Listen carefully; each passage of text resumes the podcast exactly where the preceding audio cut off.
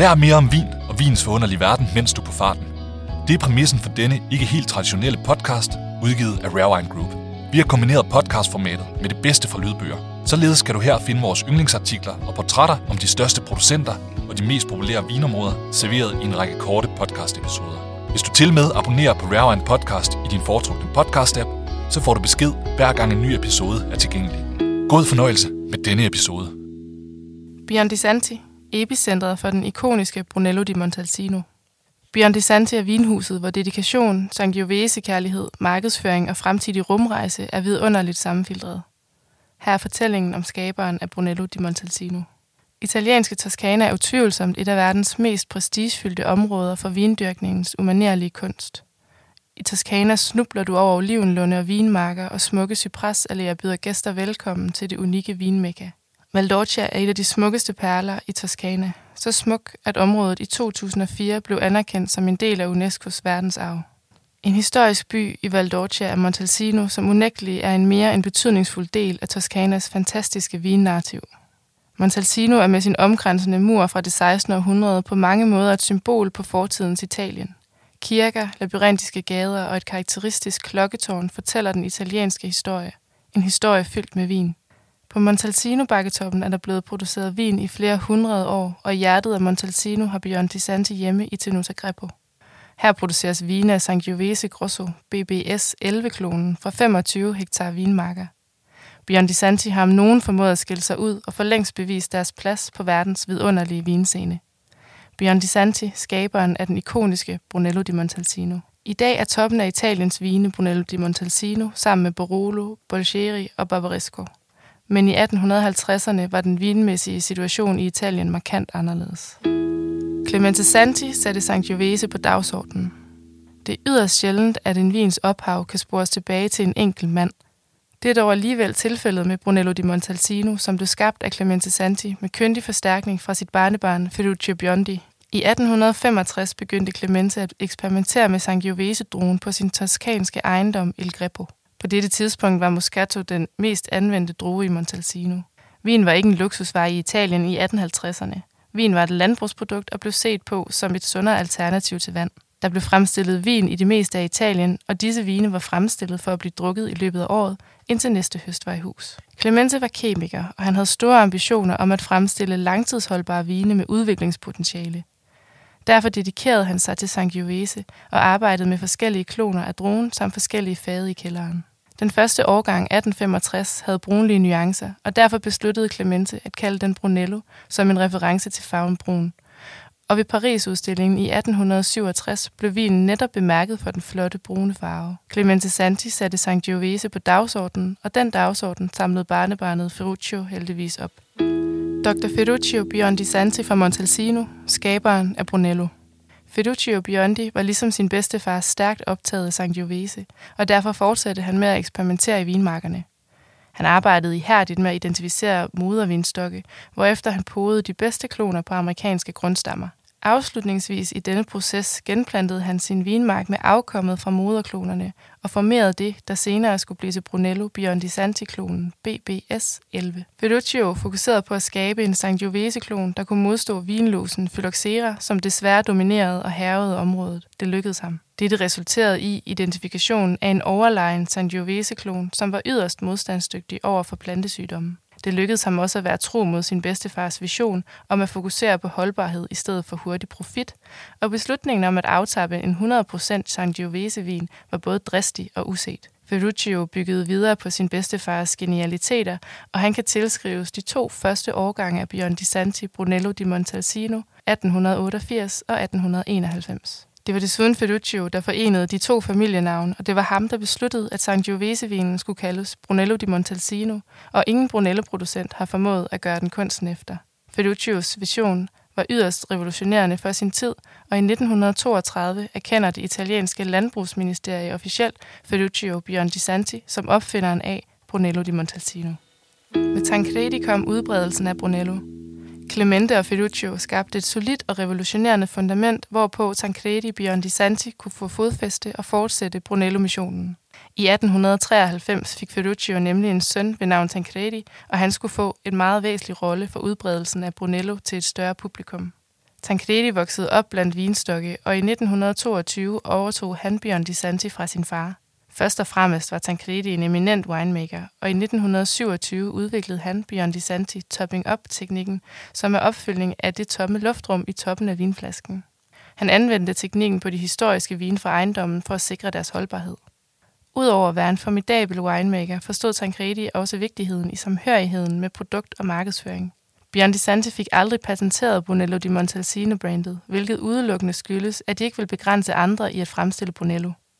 Det afstedkom selvfølgelig, at flere og flere fik kendskab til Brunello, og dermed også kendskab til Bjørn DeSanti. Ydermere ønskede præsidenten af den italienske republik Saragat i 1969 6 flasker 1955 Brunello di Montalcino til at servere for en ung dronning Elisabeth, og det affødte massiv Bjørn DeSanti-omtale. Tancredi beskrives derfor ofte som den mest væsentlige årsag til Biondi Santis og Brunelloens verdensomspændende udbredelse. Franco fastholdt traditionerne skabt af forfædre. Nature is capable of creating great things. You just have to know how to wait. Franco Biondi Santi. Det forpligter at have en farfar, som opfandt Brunelloen, samt en far, der for alvor markedsførte den. Tancredis søn Franco Biondi Santi blev i 1970 gatekeeper for Biondi Santi, og hans mission var at holde på traditionerne, skabe vinen til fremtiden og kæmpe for Brunello di Montalcinos ægthed og integritet. Franco var både ærekær og grundig. Så grundig, at han faktisk var medlem af det florentinske videnskabelige selskab Giudjoffeli Akademiet. Her var hans holdninger dybt respekteret. Under Francos ledelse af Biondi Santi var der flere begivenheder, der skærpede fokus yderligere på huset. I 1988 serverede han blandt andet en flaske 1888 Brunello Biondi Santi Reserva til den italienske præsident Francesco Cossiga, hvilket selv sagt tiltrækker opmærksomhed. Ydermere arrangerede Franco i 1994 en meget omtalt pressesmagning med Brunello Reserva fra 1888 til 1988 for at markere Brunelloens 100-års fødselsdag. Traditionen tro stod Francos søn Jacopo til at overtage Biondi Santi. Men af ukendte årsager opstod der splid mellem de to, hvorfor Jacopo delvis forlod huset og startede Castello di Montepò i stedet. Det var derfor meningen, at Jacopos søn Tancredi skulle lede Biondi Santi videre, men også han besluttede at forlade familieforetagendet delvist for at hjælpe sin far. Ved Francos død i 2013 var der derfor ikke en fuldt dedikeret styrmand til at samle Brunello-stafetten op. EPI Group samler særligt familiestafetten op. I 2017 købte Christopher Descour fra det private investeringsselskab EPI Group en stor ejerandel af Biondi Santi. Domme både Jacobi og Tancredi med på siden. I 2019 besluttede Jacobi sig dog at forlade Biondi Santi endeligt, og i 2020 fulgte Tancredi trop. Familien er derfor ikke længere involveret hos Biondi Santi, men der slækkes ikke på kvaliteten af den grund. EPI har stor erfaring med markedsføring af luksusbrands, og de står faktisk også bag stærke navne som Piper Heidsieck, Charles Seisig og Rare Champagne, Sograbe fra Portugal og seneste Isol Eolena fra Chianti Classico, og de har alle fået stor glæde af det kompetente ejerskab. EPI-koncernen valgte at fortsætte med vinmageren Federico Ratti i kælder og vinmark. Med EPI som styrmand er én ting sikkert. Markedsføring og distribuering bliver prioriteret højt, og disse fokuspunkter kræver selv sagt et produkt af yderst høj kvalitet.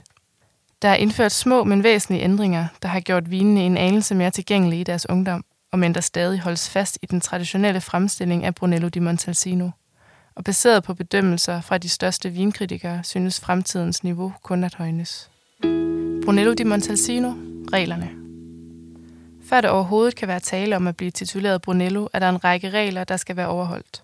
En Brunello er lavet af Sangiovese fra Montalcinos 1200 hektar med plantede vinstokke.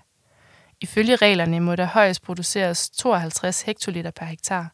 Ydermere er der også regler for, hvornår en Brunello må frigives på markedet. Det må den 1. januar 5 år efter høsttidspunktet. I løbet af den 5 år lange periode skal 2 af disse tilbringes på træfadet. I løbet af den 5 år lange periode skal 2 af disse tilbringes på træfadet, og 4 måneder skal vinen tilbringes på flaske før frigivelse. En reserve må først frigives 6 år efter høsten og skal lagre mindst 6 måneder på flaske. Hos Biondi Santi har man ikke ændret på proceduren for fremstillingen af Brunello i mere end 100 år. Vinmarkerne plejes med stor respekt for naturen uden brug af kemikalier. Der anvendes kun én rendyrket Sangiovese-klon. Og lagringen af vinen foregår til dels stadig på de samme store fade Ferruccio anskaffede for godt 100 år siden.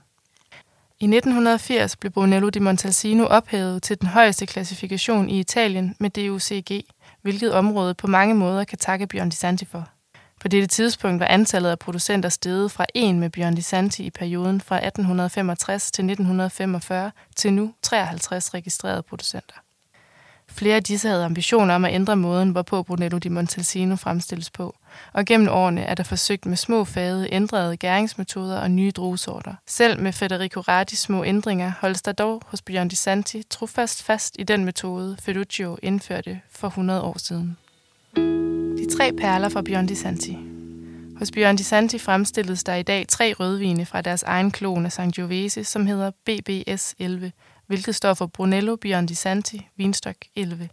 I 1970 samarbejdede Franco Biondi Santi med professorerne Cassini og Bandellini fra Arboreal Cultivation Institute på Firenze-universitetet på at foretage en klonudvælgelse af Ferruccios gamle Greppo-vinstokke.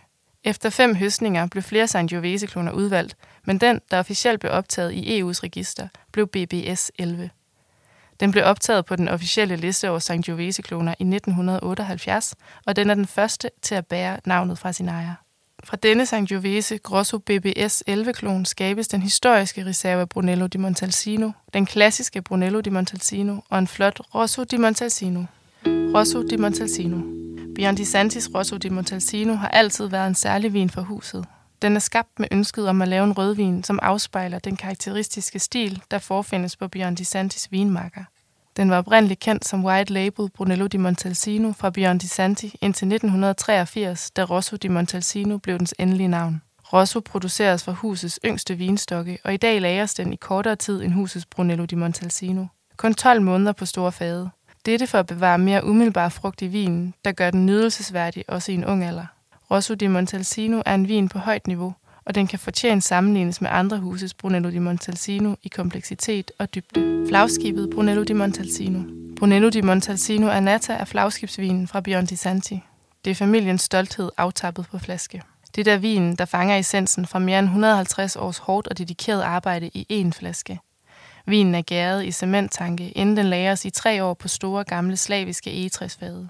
Denne Brunello udvikler sig smukt ved langtidslagring på flaske. Den fremstilles ved samme metode som husets reserve.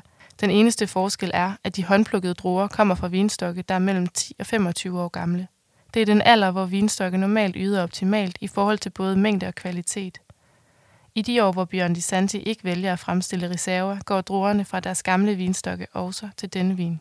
Biondi Santi Brunello di Montalcino kommer på markedet i de fleste årgange. De årgange, hvor vejret ikke arter sig, frigives vinen ikke. It's a matter of seriousness, which is a part of our history. When the vintage goes wrong, we do not make Brunello di Montalcino. Jacopo Biondi. Biondi Santi vægter kvaliteten over alt andet. 2014 er sidste gang huset valgte ikke at frigive en Brunello di Montalcino. Det tidligere er sket i både 2002 og i 1989. Normalvis går 2/3 af druerne netop til husets Brunello, hvorefter den sidste 1/3 deles mellem Rosso og eventuelt husets reserve. I de 3 årgange, hvor kvaliteten ikke har været god nok til Brunello, har Biondi Santi i stedet anvendt dem til deres Rosso. Brunello di Montalcino Reserva. Brunello di Montalcino Reserva er vinen, der historisk set har tegnet vingården og kun er produceret i de 41 bedste årgange siden den historiske 1888-årgang. Druerne kommer fra de ældste vinstokke på ejendommen, der alle er mere end 25 år gamle. Vin lagres i 3 år på store gamle slaviske egetræsfade. I tidligere årgange blev vin lagret i op til 4 år på disse gamle fade. Nogle af fadene er mere end 100 år gamle, fordi opfattelsen hos Biondi Santi er, at vinen ikke har brug for de smagsnuancer, nye træfade kan tilføre. Nogle af fadene er mere end 100 år gamle, fordi opfattelsen hos Biondi Santi er, at vinen ikke har brug for de smagsnuancer, nye træfade kan tilføre. Biondi Santis Reserve er en af vinverdens helt store ikoner, og det fejres også med maner hos huset, de år druerne har den kvalitet, en reserve kræver. Hos Biondi Santi tror man på, at reservaen er skænket af moder jord, og det er bestemt en fejring værdigt. Opbevares en Biondi Santis Reserve under optimale forhold for den noget nær uendeligt liv. Familien nød eksempelvis en flaske 1891 i 2009 for at fejre Franco Biondi Santis 60-års bryllupsdag. I 1999 blev 1995 Brunello di Montalcino Biondi Santi Reserva af Wine Spectator udnævnt som en af de 12 bedste vine i det 20. århundrede. I 2008 blev 2001 Reserva rangeret i top 3 på Decanters liste over de 50 bedste italienske vine. I 2008 blev 2001 Reserve rangeret i top 3 på Decanters liste over de 50 bedste italienske vine. I 2008 blev 2001 Reserve rangeret i top 3 på Decanters liste over de 50 bedste italienske vine, og i 2011 modtog 1964 Reserve Bibenda 2012 Award fra The Italian Association of Sommeliers som den bedste vin i Italiens historie. Vinbiblioteket La Storica. Dybt i kælderen langt fra menneskeheden under Tenuta Greppo ligger La Storica, som er Biondi Santis vinbibliotek. Et bibliotek, hvor et lånerkort næppe bliver godkendt. La Storica er nemlig Biondi Santis eget bibliotek, hvor de gemmer deres reserver, og her findes reserver fra alle årgange. Det er et intimt sted, hvor flaskerne er sirligt stablet og opdelt i årgang. Udover bivoks, der forsegler proppen og minimerer oxidering, er flaskerne helt nøgne. Det er fra La Storica, Biondi Santi finder de flasker, der skal bruges til at toppe op med. Flere af de gamle flasker er nemlig omproppet og toppet op med samme årgang. En korkprop kan kun holde sig i omegnen af 30 år, hvorefter der er stor fare for, at den smuldrer og dermed ødelægger vinen. En vin omproppes derfor for, at vinen kan holde sig i optimal stand og dermed opnå utopisk udødelighed. Det er sjældent, en reserve frigives fra et ophold på La Storica. Sker det, iføres den ellers nøgne flaske en etiket med årgangsbetegnelse og nummereret halsetiket kaldet La Lunetta. Ydermere findes datoen for afrejse håndskrevet på etiketten på flaskens bagside. Er en reserve blevet toppet op eller omproppet, følger der et specielt certifikat med flasken, der skal indikere, at proceduren har fundet sted. Fremtiden. Biondi Santi in Space. Selvom Biondi Santi-familien ikke længere er til stede i Biondi Santi, holdes der fast i den traditionelle fremstilling af Brunello, og mens små justeringer er foretaget. Justeringer, der synes at give pote og resulterer i vinen, der høster flot modtagelse for både kritikere og vinromantikere. Biondi Santi er i dag vidt og bredt anerkendt blandt de absolut bedste vine fra Italien. Og mens der konstant stræbes efter at levere Brunello i høj kvalitet, foregår der også andre spændende tiltag hos Biondi Santi. Biondi Santi er nemlig et ud af 3 vinerier, der samarbejder med The Italian Space Agency samt The Italian Sommelier Foundation om et projekt omhandlende vins ældningsproces samt vinplantens evne til at producere afgrøder i rummet. Dette betyder, at et udvalg af vinstokke og vinflasker fra de 3 deltagende vinhuse vil tilbringe en periode på 2-3 år i rummet ombord på den internationale rumstation ISS. Når de kommer retur til jorden, vil de blive sammenlignet med eksemplarer, der aldrig har forladt jorden. The Italian Space Agency er førende i forskning af effekterne af manglende tyngdekraft på afgrøder, og dette bliver første gang, hvor de undersøger vin og druer. Tidligere lignende forsøg med tyngdekraft har nemlig vist, at stiklinger er mere modstandsdygtige over for parasitangreb og påvirkningen af klimaforandringerne, hvis de har været udsat for en form for chok, som eksempelvis tab af tyngdekraft. Lignende projekt har før været eksekveret af Space Cargo Unlimited i samarbejde med 2.000 Petry samt 320 vinstokke, som befandt sig i rummet i 14 måneder. Biondi Santi sender årgang 2006 og 2015 Brunello di Montalcino på rumfart. Hvornår projektet finder sted er endnu usikkert. Uvist er det også, om Clemente, Tancredi, Ferruccio og Franco vil have billiget rumideen. Det er dog sikkert, at Biondi Santi er både traditionel og fremadskuende. Tak fordi du lyttede med på denne episode af Rare Wine Podcast. Husk at abonnere på podcasten i din foretrukne podcast-app, hvor vi løbende udgiver nye episoder. Alle episoder kan læses som artikler på rarewineinvest.dk, hvor du også kan dykke ned i en masse andet spændende indhold og portrætter fra vinens verden. Vi lyttes ved.